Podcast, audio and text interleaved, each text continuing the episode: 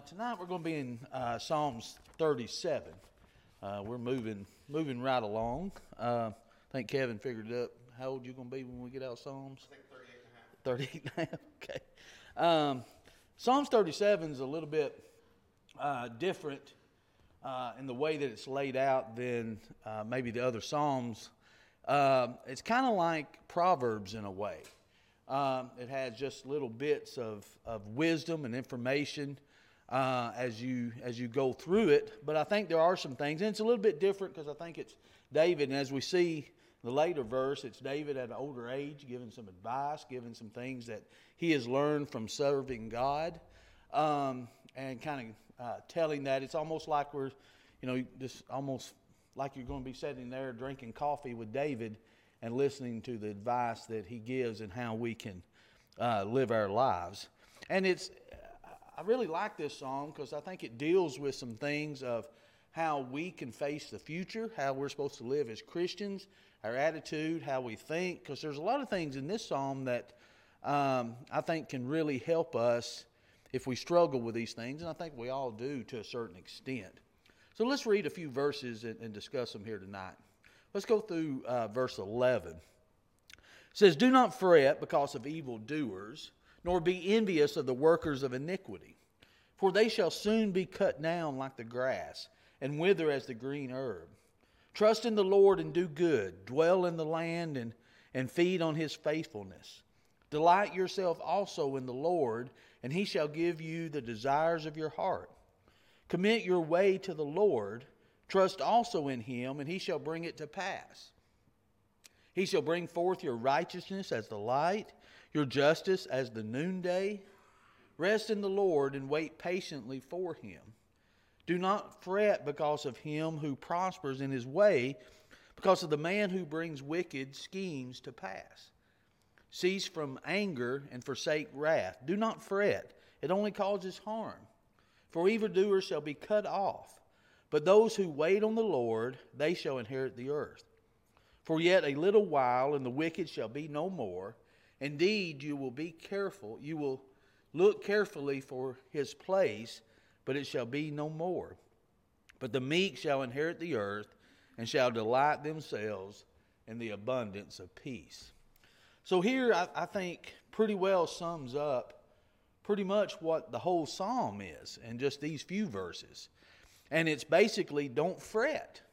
Don't get, uh, if you go back to, and I'm not a, a Greek scholar, I'm not a Hebrew scholar, um, but as someone once said, I am smart enough to read those who are. um, and if you go back to actual the word fret, it's almost like uh, keep your cool is what it's saying. Don't don't get angry. Don't get frustrated because of this. It says, Don't fret because of evildoers, nor be envious of the workers of iniquity. So he's talking about two things. If we want to live our best Christian life, if we want to live our best life in serving God, don't look out and see what the world is doing and, and, get mad because they may seem to be prospering. Don't look out and be envious because they may have something that, that you think that you want or that you need. Um, think about this.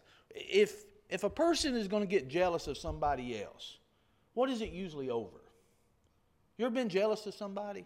Envious of somebody? What is it usually about? Possessions, money, material things. Uh, they seem to maybe have the perfect family. They may seem to have the perfect job. They may seem to have all the money they want. And that's the thing, they may seem to have. But we don't have the whole picture, do we? And even if they do, even if we look out and we say, they have everything that I want, what does it really matter? You know, if, they seem to be prospering and, and we just fret and get anxious about that, we get upset about that, we get envious about that, this world is only for a little time, isn't it? I mean, the, the space of this world, I mean, is just, say we live to be a hundred. It's only a little time when it compares to eternity. Eh, so why would we get upset about these things? But it also Notice what he says here Nor be envious of the workers of iniquity, for they shall be soon cut down like the grass, wither as the green herb. It's not going to last. So, no matter how much they prosper here, you know, as the Bible says, What will a man give in exchange for his soul? I'm out of batteries. I can hear myself. I think. I couldn't hear Jimmy, but I could hear myself. Sorry. Oh.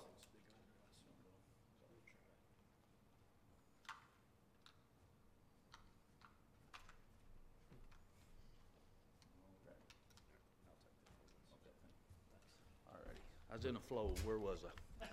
Uh, uh, but God knows exactly who these pe- these individuals are. But again, it, it's it's all how we view it. You know, we look and be envious, or we look and, and we're upset about it. It's like I heard somebody explain it one time. Say you've got this camera on this individual. He's, he's a very prosperous person. He's a wicked person. You know, it, it's somebody that you may look at and envious, and it, it's just showing this individual, and he's eating the best meal that you could ever think. What's the best meal you could think you could eat? What do you think it is? Steak, lobster, what? Filet mignon. Okay, he's eating filet mignon. He's got lobster. He's got his little au gratin potatoes, whatever. He's got. I mean, it's just the best meal, and you've got this uh, poor guy over here. He's not eating hardly anything. So you've got two pictures of these individuals, and, and you look at this this one person that's eating this wonderful meal, and he just so envious, or maybe this person over here that don't seem like he has the best of things, and, and he looks at this picture of this other individual, and he's just eating just the best meal you could think of. And he's just envious. You look at it and you're just getting frustrated. Why can somebody eat something like that and I'm not able to? But then the camera can widen out, and yeah, that person's eating a wonderful meal, but he's actually in prison. That's his last meal. He's on death row. Are we envious of him now?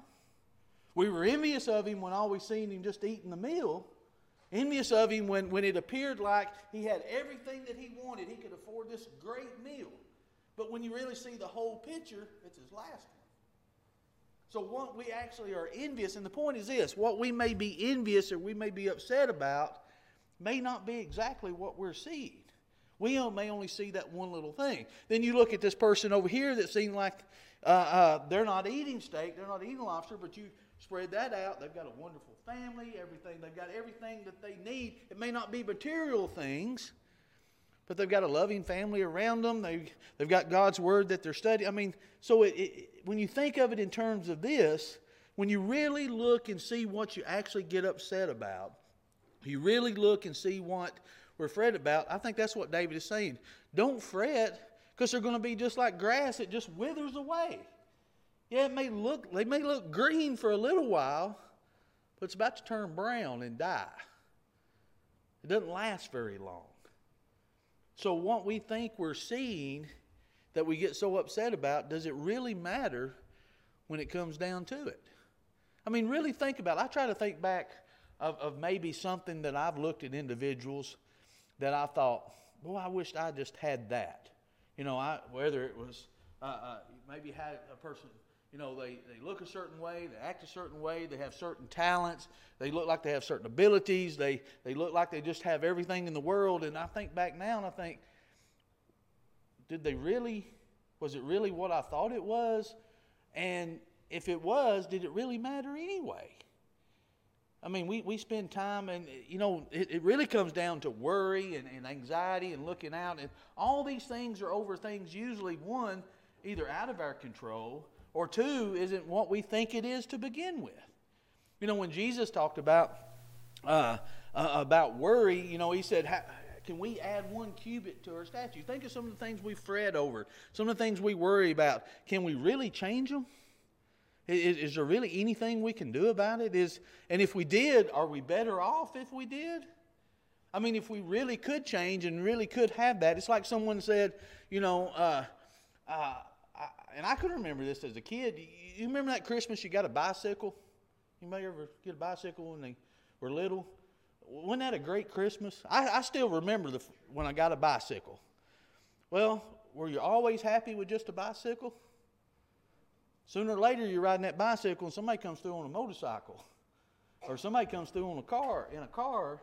Then that bicycle is not as great as we first thought that it was because now we see something else.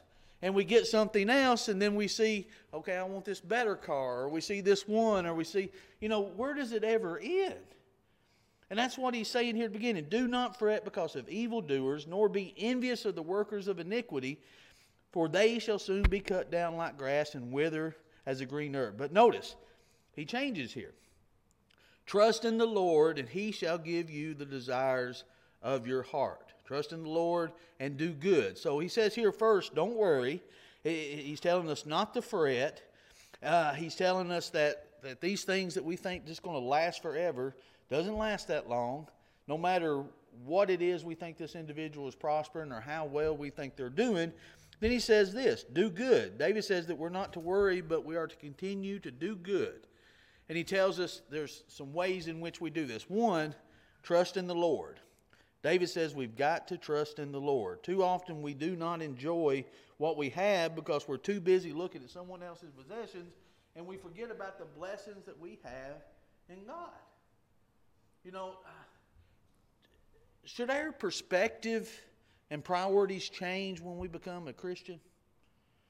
Should we think differently? Should we want different things? Should we not want all the things that we thought we wanted? It our, our life change. What what's important changes, and it comes down to our trust in God. When we trust in God and we continue to do those good things that He wants us to do, then that's when this fretting, this worrying, this uh, uh, uh about what somebody else has or is doing starts to ease up. But when we forget that, we forget that eternal purpose, we start, as Paul says, we start walking by sight and not by faith, then that's when those carnal things start creeping in. That's when those material things start creeping in.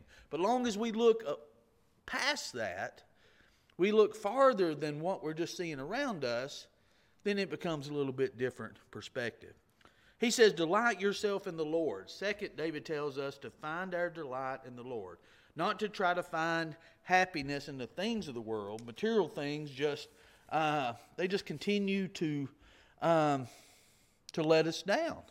Uh, just plain and simple. Uh, the material things don't end up being what we think they're going to be. Um, true happiness is achieved when we delight ourselves in the Lord. Now, he says here, when he talks about delighting in the Lord, notice what he says, verse 4 Delight yourself also in the Lord, and he shall give you the desires of your heart. So, does that mean that if I'm a child of God, that God's going to give me whatever it is that I want? You know, I, I delight myself in the Lord, so he's going to give me the desires of my heart. But think about this if I'm delighting myself in the Lord, what are the desires of my heart going to be? Yeah, they're going to be different, aren't they? They're not going to be the same. My delight is going to be doing things for Him. My delight is going to be knowing all I can about Him. My delight is going to be living for Him the very best that I can, and the desires of my heart are going to be that. You know, it's it's where my desire is going to be to want to. I don't have to come to church. I want to come to worship God. I, don't have to come to a Bible study. I want to come and study the Bible collectively with my brothers and sisters in Christ. I, I want to do these. It's all about uh, it goes back to what's in our heart.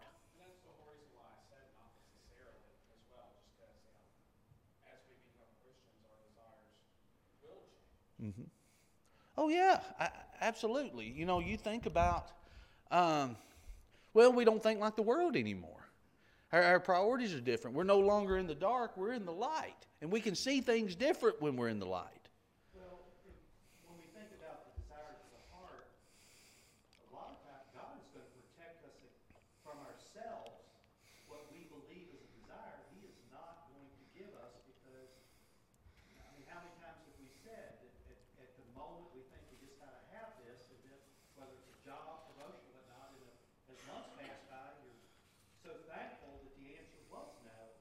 no.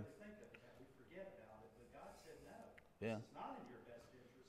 Yeah. It's a desire, but you're not. I'm not going to let you have this. I'm going to protect you from yourself. Yeah, there, there's things because I don't see. Remember, all I see is the little picture of the guy eating the great meal. I don't see the big picture of that's his last one. You know, I, I only see what's right in front of me. So I may want this, but in the end, it may not be good for me. You know. Uh, look, uh, I think Lot's a good example of that. You know, Lot got to pick wherever he wanted to, and he, he looked what was pleasing to his eye that he thought could, could benefit him financially, not what was necessarily good for his family. You know, and, and we start looking at that and realizing, okay, am I the best judge of what I want? Because here's the thing it's no longer my life now, is it? it, it it's my life in, in Christ. Remember, we, as Colossians tells us, we put on Christ. It's no longer me, it, it's, it's Him. So I give up my desire. I, I, I, I desire to follow Him now. I, I die to myself daily. So in doing that, that the desire of my heart is going to totally change from, from what it was. Um, and that's not an easy thing to do. I mean, it, it's easy to stand up here and say, oh, as Christians, you shouldn't want these things out in the world. As Christians, you shouldn't want to live that way. It, it, it's not that easy. We're around this every day. As Paul says, we got to live in this world. We, we see this, you know. It's like my grandma always said nobody wanted a Cadillac. Everybody was happy riding a mule till they seen somebody in a Cadillac. Then they want Cadillac, you know. It, that, that's what it is. You, you, you see what's out there and you start thinking, and then that's where it comes into where, well, I serve God. I'll, that's where some of this health and wealth preaching comes in, especially when it comes to verses like this that if we delight in the Lord, He's going to give us the desires of His heart. I've heard preachers say, well, God wants me to have this, uh, uh, this particular car. God wants, I heard a preacher one night, a televangelist, I don't know if I could call him a preacher, but he said, you know, God wanted me to have this plane. You know, he wanted me to have this. He told me one day when I was riding in this little Volkswagen bug that, you know, don't worry, one day you're going to have that jet airplane. You're going to fly all over the, you know. I've not heard God tell me that. You know, I, I, don't, I don't believe that's what this verse is talking about. But we do have to make sure, especially as David gets in and talks here, as he said in his own age, uh, his older age, he's not seen the righteous forsaken or begging bread. And, and what he's meaning by that is God is going to take care of us. He's going to give us our needs, but our needs change, our priorities change. You know, I, I think in the world it's hard to distinguish between a need and a want, isn't it? it you know, I, I need that microwave to cook something within five seconds.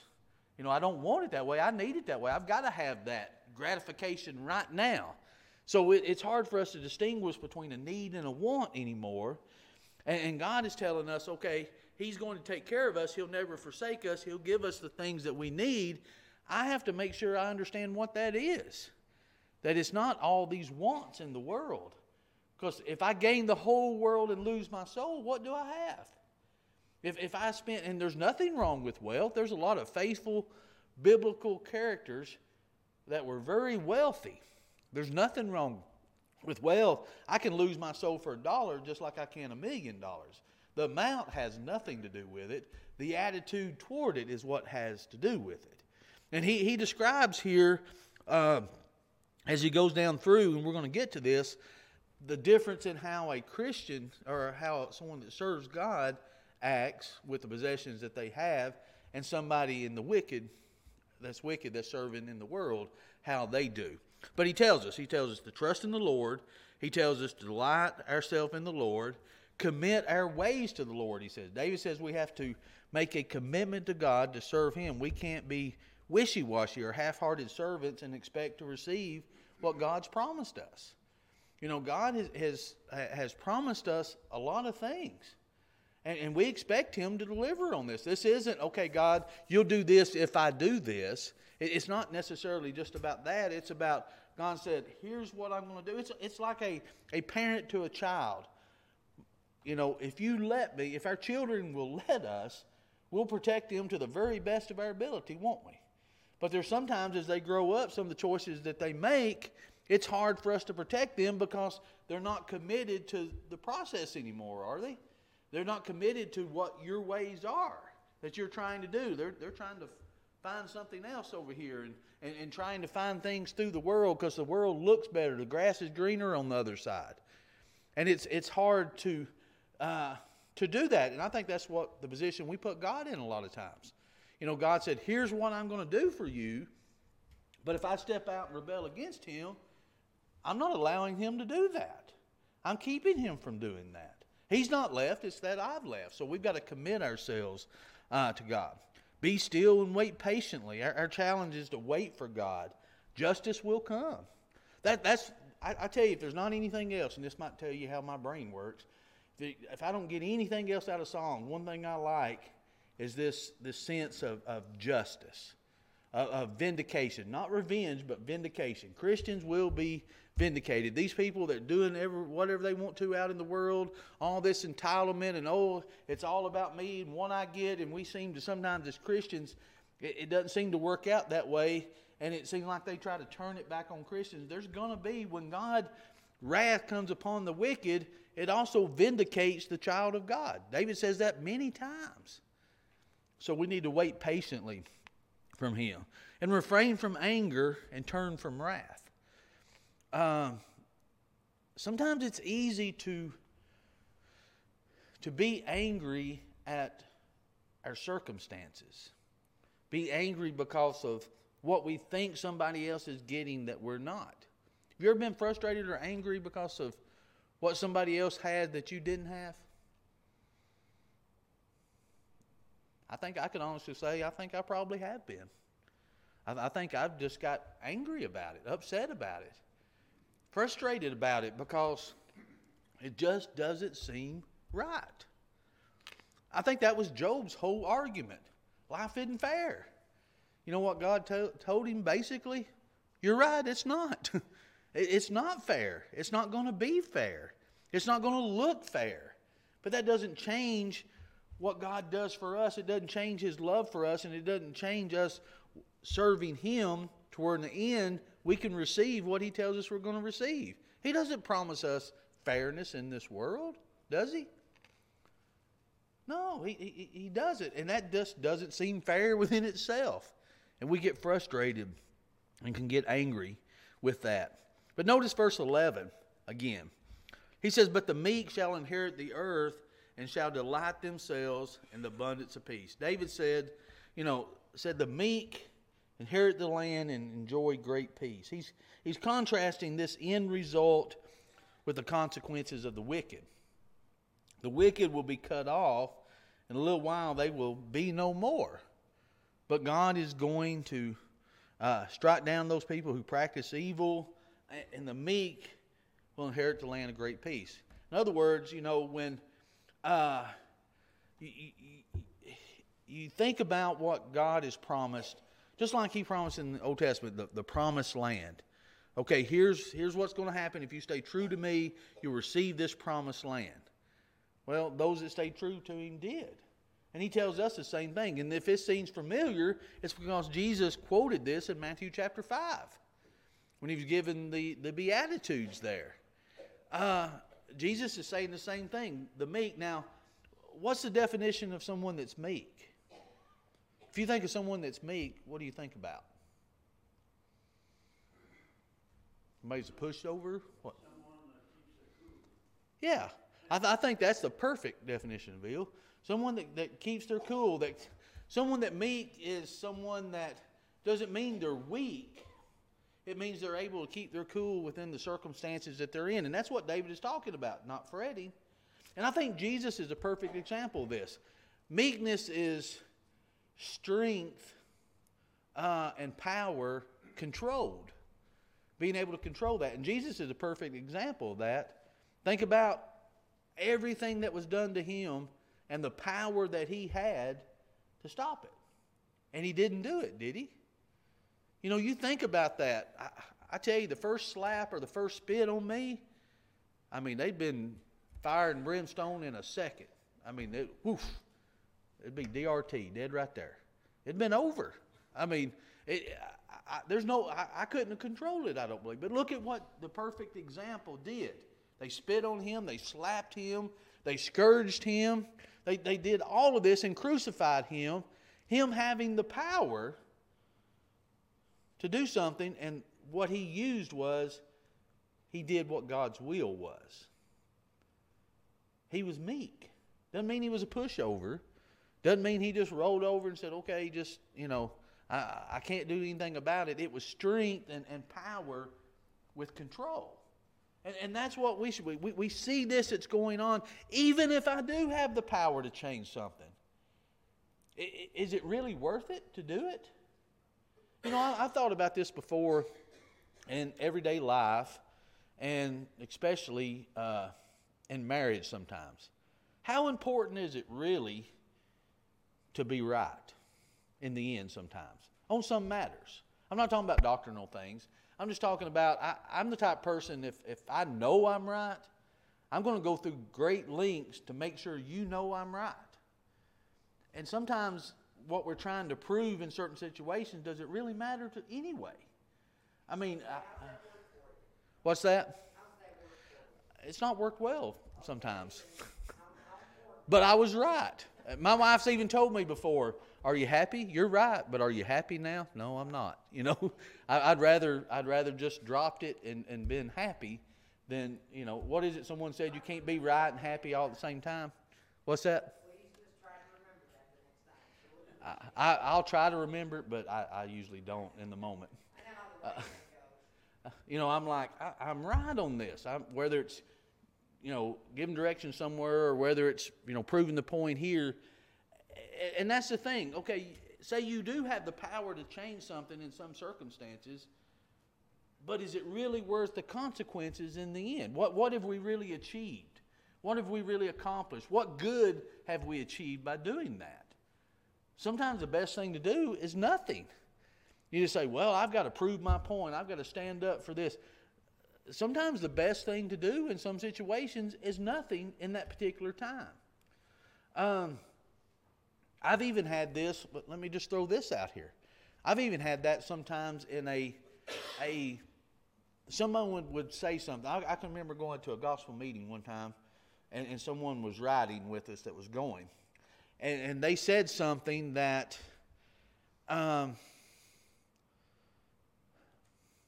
how, how did they say it? It? Wasn't what they said necessarily was wrong, but it wasn't necessarily right either when it comes to uh, some biblical things. Um, normally, I, I would have just jumped on that right away. You know, I would have just, you know, but I just felt in that moment that wasn't the right time to do it. It wasn't going to accomplish anything with the attitude and the mood in which this person was in. Um, so I had the power to say something and possibly change that, but I don't know if the consequences. You understand? I, I don't know if what would have resulted would have been a good result at that particular time. Um, and, and we've got to make sure to kind of read the room sometimes. What's that? Mm-hmm. Uh, Apollos was not preaching it as it should be preached. Mm-hmm. Yeah. So they, they bit their lips, so to speak. Yeah, and they took him aside. Yeah.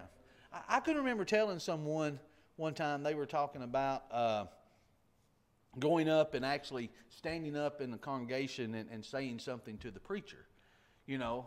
And, and while they were saying that, uh, I told them, I said, you know, if somebody was to do that to me, I don't think I'd listen to anything they said if they were to come at me like that. And they said, well, it was the truth, whether they wanted to hear it or not, they need to hear it then. I, and I used that as an example. I said, why not pull them aside and talk to them about it? Instead of one, embarrassing them and then making them upset, and then the whole situation would be you may be right in what you're saying, but how you do it can be totally wrong.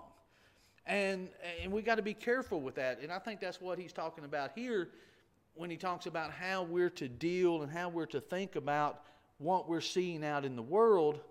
Um, I mean, what good would it come up to bang our head, our hands, and, and, and yell at somebody who we think we're that's prospering that we think is just living so wrong and they're prospering? What possible good are we going to accomplish at that particular time? We get so upset about it. And if we did have everything that they had, what do we still have? If that's all we had, you know, again, if we gain the whole world and lose our soul, what do we have? We don't have anything. So we got to make sure to to think about that as we does. Um, again, when you think about what meekness is, it's not. It, it's it's controlling yourselves in the situations that we find ourselves in. We can't ever let circumstances or what we think of circumstances is determine how we act. And the best way I heard somebody describe it to me one time is say, never react to anything. Always act. Because if you react to something, it's always going to be wrong. Always make sure you're acting uh, because you've got a clear head then. That's why, isn't that why the Bible tells us be sober, be vigilant, because your adversary, the devil, is walking around like a roaring lion seeking whom he may uh, uh, uh devour? Be sober, vigilant. Be clear thinking and vigilant to be in control of what you're thinking and doing because Satan is always out there trying to get you to do something else. Uh, we all have triggers, don't we? I mean, you all have little buttons that can be pushed that can just trigger us, can't we? And there's some people who knows what those buttons are. We've got to make sure that we're in control of those buttons. Nobody else is. We can't let someone else be in control of our emotions, be in control of our actions. It has to be us. And we've got to make sure that we're doing the right thing. And again, that's easier said than done. Uh, we don't always act the right way, we don't always say the right thing. Um, that's why we always have to make a decision. I used to tell a teenage boys class uh, every time we talk about any kind of issues going on in the world, I'd always say, don't ever wait till you're in the situation to make a decision. Because you'll always make the wrong decision in the moment. Don't ever make it in the moment. Decide in the beginning. And, and we always think, well, I can never know what I'm going to face, so how can I make the decision ahead of time? It doesn't matter what you're facing. Make the decision that you're not going to react. Make the decision that you're going to do the right thing when you're faced with it. it. It's a lot easier to make that decision then than it is in the moment. Because when you make it in the moment, I don't know that I've ever made the right decision in the moment. Because emotions always made the decision, thinking didn't. The motion did. And, and when the motion did, you, you get, you know, anger and, and, and things of this, all these things that come in that we've got to be under control. That we can't we can't have the works of the flesh. We've got to make sure we're producing the fruit of the Spirit. And the fruit is what? Kindness and gentleness, self control. That's what we need to have in our, our, our bag of tricks, as it were. That way, when somebody pushes their button, that button don't work for them. Circumstances don't determine what my feelings are, or it shouldn't. That doesn't mean I can, I'm always happy about them, but I can control them. But it takes practice, it takes habit. I've got to get in the habit of doing that. And sometimes we just don't want to get in that habit. Any other thoughts before we move on? As I said, this one, we won't ever get through the 40 verses here. But to me, the first part of this psalm pretty well sums up uh, this whole psalm. Um, look, starting in verse 12 says, The wicked plots against the just and gnash at him with his teeth. The Lord laughs at him, for he sees that his day is coming. The wicked have drawn the sword and have bent their bow to cast down the poor and the needy, to slay those who are of upright conduct. Their sword shall enter their own heart, their bows shall be broken. A little that a righteous man has is better than the riches of many wicked. For the arms of the wicked shall be broken, but the Lord upholds the righteous. The Lord knows the days of the upright, and their inheritance shall be forever. They shall not be ashamed in the evil time, in the days of famine they shall be satisfied. A couple things here. Uh, David has mentioned this before, uh, even Job did to a certain extent. You know, when, when man tries to wage war against God, and how he does that is against God's people, and gets, God just laughs at him. What, what is it that we can accomplish when we try to rebel against God and His people? We're not going to accomplish it. We're, it's not like we're going to win. So, what do you really have? And that's why it says here, you know, we look out there and we see the enemy. They've got their, their sword up, they've got their bow and their arrow, you know, drawn back. They're, they're ready to attack. We can be in a fearful state. What does God do? He laughs at them. He laughs at their, their, their futile efforts of, of trying to accomplish what they want to accomplish because he knows they're not going to. But what we have to know is they're not going to. In the end, they're going to lose. And that's how we have to look at it. We have to make sure that we're looking past now, even when it seems like we're losing, even when it seems like we're downtrodden, even though it seems like we're beating. As Paul said many times, you look at all the things that Paul went through, and he talks about how uh, all these things happen. We're, we're not crushed, we're not going to stop. So they kill us. Okay, is that the worst that they can do? God can do far worse than that. So when you look at it in terms of that, that changes the Christian's thinking, doesn't it? That changes our perspective, that changes our priority. Then the wicked doesn't have the power that they think they have over us. The only power they have is what we give them. Again, if they're able to push our buttons, then we've given them the power to do that. When they're able to do that against us, we've given them that power. And we've got to make sure not to do that. So again, watch what he says. The, the, plot, the wicked plot against the righteous, they gnash their teeth at them. We're, we're, we're terrified when we read these words, and, but we see that God laughs at the wicked. Why? Look at verse 20. But the wicked shall perish, and the enemies of the Lord, like the splendor of the meadow, shall vanish into smoke. They shall vanish away. There's vindication. You know, we always think about it. There, there's the vindication. And, and, and sometimes there's individuals that have, have trouble with how, how David talks about enemies and how he approaches God about his enemies because it's almost like, okay, God, stop them, devour them, destroy them. And Jesus says we've got to pray for our enemies. David is praying that the enemy won't accomplish their goal, that God is going to stop them. And it's about, it's about trusting in God, not trusting in anything else. He trusts that God's going to stop that. The enemy, in the end, is not going to prevail. You know, I, I still think about that when, when we discussed this in another psalm, but, you know, when Jesus tells me pray for my enemies, I'm not going to pray that, Lord, just please let them accomplish against me what they want to accomplish. Please let them be able to hurt me like they want to hurt me. Please let them be able to do things to me that they want to do. That's not what he's talking about when it's about praying for our enemies. It's, it's about that they'll change their ways, that they want to accomplish the things that they're going to accomplish. And as God says, I've not forgotten about this. I know what they're due to them. God knows every bit of blood that's spilled. God knows everything that's done to his children. He, he, he, knows, he knows this. And we can take comfort in that. I don't have to. That's why he says, Vengeance is mine, says the Lord. What, what is it that I can do greater than God can do at the end anyway? Nothing when it compares, uh, compares to God. Notice verse 25 through 26. He says, I have been young and now am old, yet I have not seen the righteous forsaken, nor his descendants begging bread. He is ever merciful and lends, and his descendants are blessed. So, here again, another verse that some of these health and wealth preachers uh, get to where it says, Well, you never see descendants begging bread. You, God's not going to forsake you. Here's what he's talking about how, how a child of God views the things in which they have. And how we view the things that, that are God's, we've got what we need. Matter of fact, we not only got what we need, I'm able to lend to others. It may look like that I've only got one piece of bread, but you know what? I'll have that with somebody. I'll give that to somebody that's in need. The wicked wouldn't do that. Wicked wants to hoard all that they can. The child of God is going to say, I've, I've got more than I can need, and you could always, you know, I can always share with somebody else who's less fortunate than me. We, we, we're able to look at it as it's not mine, it's God's. And I told you before, I learned this lesson in India really quick. First village I went to, everything that I had with me that I took that first village, I gave every bit of it at that first village.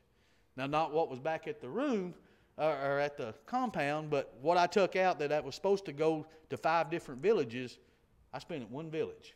It was just devastating. I was not expecting what I seen, you know. So in the car ride, going the next one, Brother Raji was over here beside of me, and uh, I felt awkward. I was like, okay, the next one, I'm going to have to give this to this preacher can I use some of yours until we get back to the room, to the compound, then I'll give it back to you when we get there. And I'll never forget what he said. He said, It's not mine, it's all God's, anyways. It doesn't matter. I mean, he was just like, Why are you even asking? Well, of course I'm going to do that. It's not my money, it's God's money. And, and, and it really taught me a lesson because I was looking at, okay, I spent what I had I didn't spend what I had. I was using what God had. It's all God's anyway. We're just stewards of it, no matter what it is our family, our children, our possessions. We're just stewards. And when we look at it in that way, then we're going to view how we treat others differently. We're not going to try to hoard it. Oh, I'm going to build bigger barns. Look at all that I got. Let me build some bigger barns.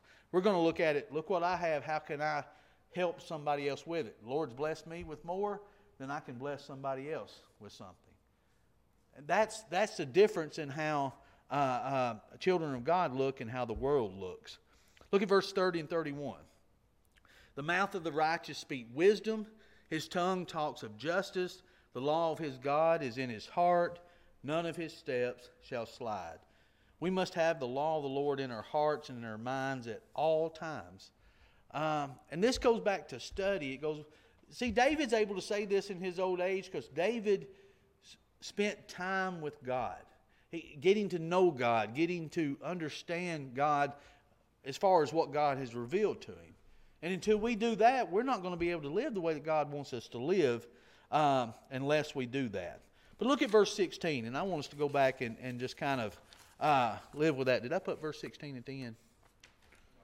Yeah, can you go back to that? It says, A little that a righteous man has is better than the riches of many wicked. I think that's should be on our refrigerator, shouldn't it?